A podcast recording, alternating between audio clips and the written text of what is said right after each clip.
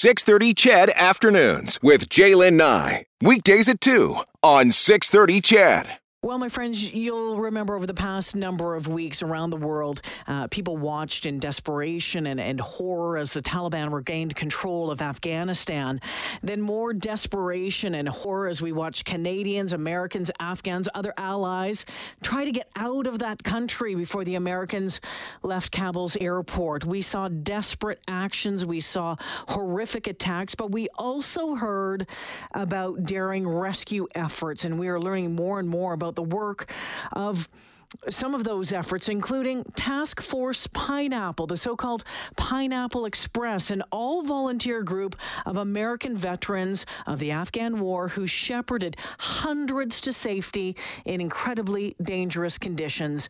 A member of that team is Lieutenant Jason Redman, a former Navy SEAL who served in Afghanistan and Iraq. He has been awarded the Purple Heart and Bronze Star Medal with Valor.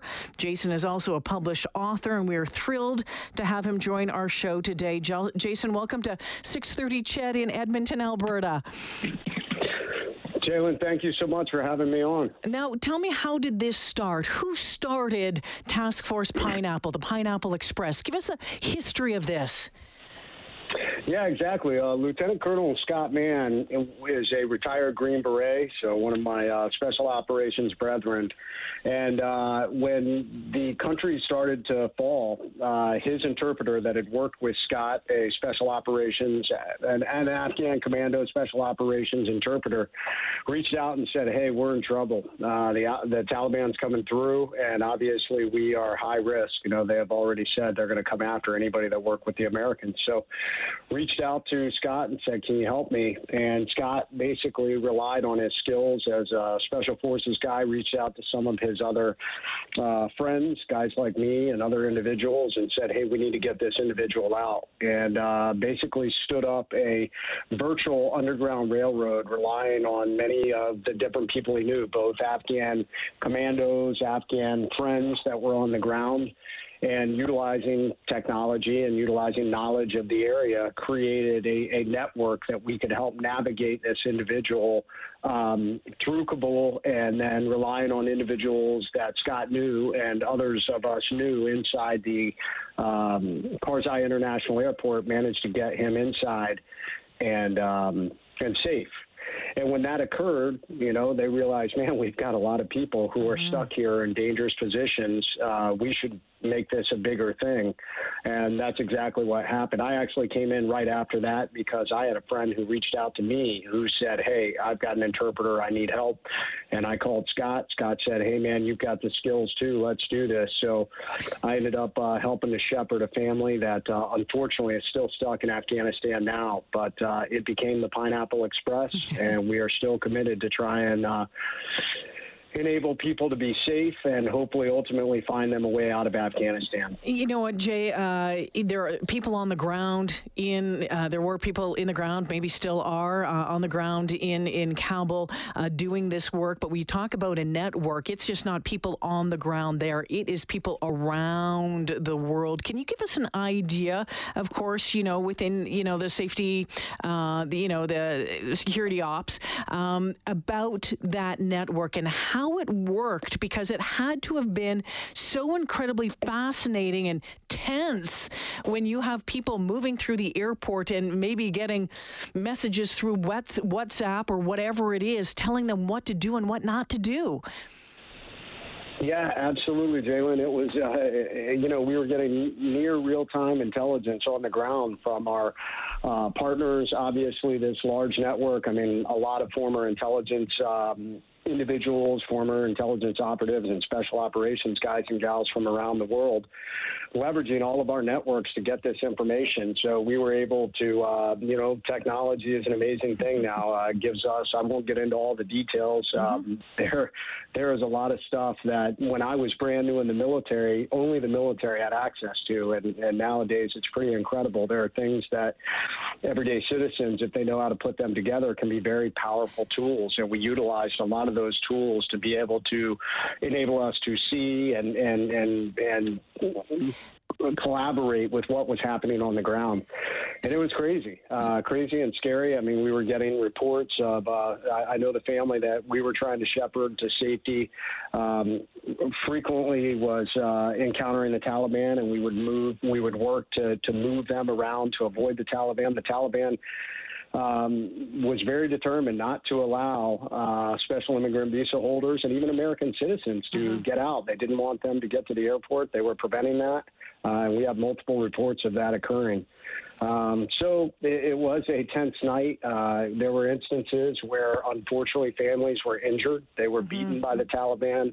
Uh, the Taliban frequently, there would be large groups of people trying to get to the airfield, and the Taliban would shoot over them, um, shoot up in the air, or shoot directly above them. Uh, thankfully, there were never reports of them shooting into our crowds of people trying to get out. But it would cause a stampede. It would cause fear. And one of the families we had, a six year old, was uh, uh, almost trampled to death. Mm-hmm. There was a woman, unfortunately, trampled to death. So these were real, real world dangerous situations. Jay, I, the last numbers that I heard that uh, the Pineapple Express, uh, as far as uh, the number of people it helped to get out, it was around six or seven hundred. Is that right? Yeah, we, we are actually up to about a thousand right wow. now. Um, although we are taking a you know tactical pause. Yep um, kind of letting the battlefield settle and and seeing what next steps are. We are focused on getting our people to safety inside Afghanistan, so working on moving them around, getting them to lay up sites, uh, safe locations, shelter, food, clothing, medical as they need it. Um, you know, one of the stories that's pretty amazing, one of the things that Task Force Pineapple is focused on, how do we help these people in all aspects? Mm-hmm. And one of the shepherds reached out, and uh, one of the women, her husband was captured by the Taliban, and she was now, she went into early labor because of the stress of that. She was being cared for by three other women, reached out to our shepherd and just said, I need help. Um, and actually, our shepherd, who was taking care of this individual, um, their wife was a midwife and hmm. got on the call with the uh, with that individual who translated. We got a translator on also and translated the medical advice wow. to be able to take care of this woman and and uh, and save her because she obviously was a- unable to go to the hospital. So these are some of the things that we're able to do. Lieutenant Jay Redman, a former Navy Sea uh, Navy SEAL and uh, a member of Task Force Pine Pineapple, which did some amazing work on the ground around the world uh, at uh, in Kabul over the past number number of weeks. Jay, um, before I run out of time, gosh, I could talk to you for the next two hours about this. But when you look at at, at, at what happened and the evacuation efforts of all of the countries, what could have been done better? What needed to be done better?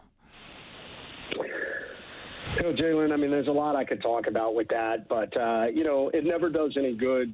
You know, there's always time to uh, think about things like that or point fingers or armchair quarterback, as we say here, after the fact. Right now, you know, Task Force Pineapple is continuing to be focused on how do we help these people? How do we keep them safe?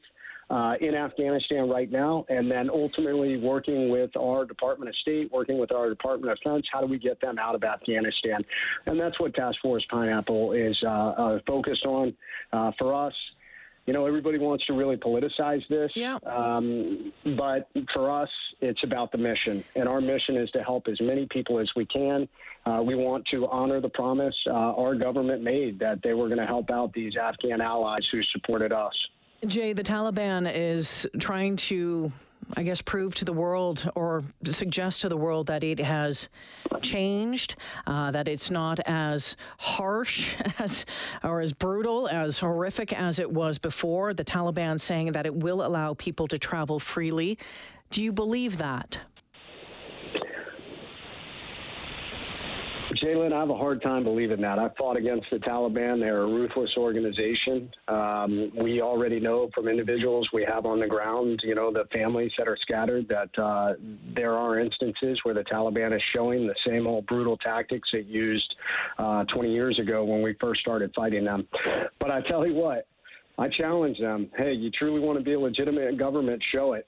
You know, show it. Show the world you have the ability. You know, get rid of these human rights violations. You know, you gave your word you were going to allow these people uh, to to get out of Afghanistan. You know, coordinate with our government, coordinate with other governments, and uh, show you have the ability to be a legitimate government. But as a guy who fought alongside you and watched your tactics, or who, a guy who fought against you and watched your tactics, I don't believe it. I swear to goodness. But prove me, prove me different, or prove me wrong. I swear to goodness, all of this is going to be one hell of a, a movie somewhere down the road. I mean, just the, the, the roller coaster ride that all of you must have been going through, the tense, uh, the tenseness, the the the you know, and and I get your training. I mean, your your training is impeccable, but having gone through this and watching that for over a thousand people, Jay, must have been something else. It, was amazing, and it's still tough because we have so many families. So many of the families that you know Task Force Pineapple was trying to get out, we did not get out. They're still there, and uh, and I especially the family I was trying to get out. I pray that uh, they will get out. I want to. I, I, I want to meet them, and uh, they have two young kids. I want to see them someday. I hope they will be here in America or somewhere in the free world to be able to grow up and achieve, you know, whatever dreams they want to achieve. Lieutenant Jay Redman joining me this afternoon. I sure appreciate your time. Thank you for joining us. Jalen, my honor. And if uh, anybody out there is looking to assist, uh, we have operationrecovery.org, and uh, we, we, we, will continue to uh, honor that promise our government made and work with them to try and get these Afghan allies out. Thank you. All the best to you, Jay. Take care now. Jalen, thank you so much. Good night. Bye bye.